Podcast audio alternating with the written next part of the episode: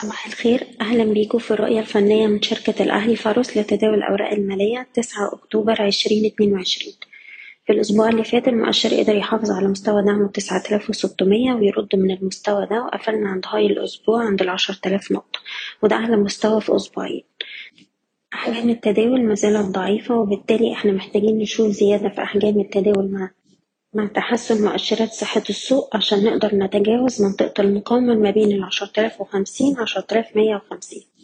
وفي الحالة دي هنقدر نقول إن التصحيح انتهى غير كده هنتحرك في range ما بين تسعة آلاف وستمية لحد مستويات العشرة آلاف مية وخمسين.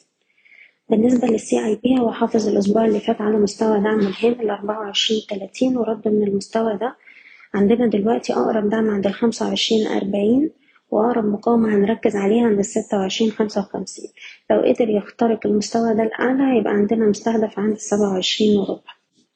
سهم أبو قير يتحرك الأسبوع ده ما بين خمسة وعشرين جنيه وستة وعشرين عشرة ودي منطقة لجني الأرباح. اسكندرية لتداول الحاويات تتحرك ما بين مستوى الدعم تسعة جنيه وستين قرش ومنطقة المقاومة ما بين العشرة ونص عشرة سبعين.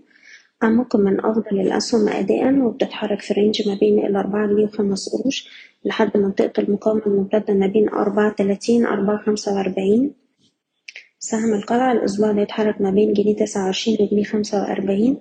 كريدي أجريكول يتحرك ما بين مستوى الخمسة جنيه وتسعين قرش والستة جنيه خمسة وخمسين. سهم بالم هيلز من الأسهم اللي كان أداءها كويس الأسبوع اللي فات تتحرك الأسبوع ده ما بين جنيه أربعة وتلاتين وجنيه اتنين وأربعين. سيدي كرير يتحرك في range ما بين سبعة جنيه وخمستاشر قرش سبعة جنيه خمسة وخمسين. وأخيرا طلعت مصطفى ما بين سبعة جنيه وخمستاشر قرش لحد سبعة جنيه وستين قرش. بشكركم بتمنى لكم التوفيق. إيضاح الشركة غير مسؤولة عن أي قرارات استثمارية يتم اتخاذها بناء على هذا التسجيل. شكرا.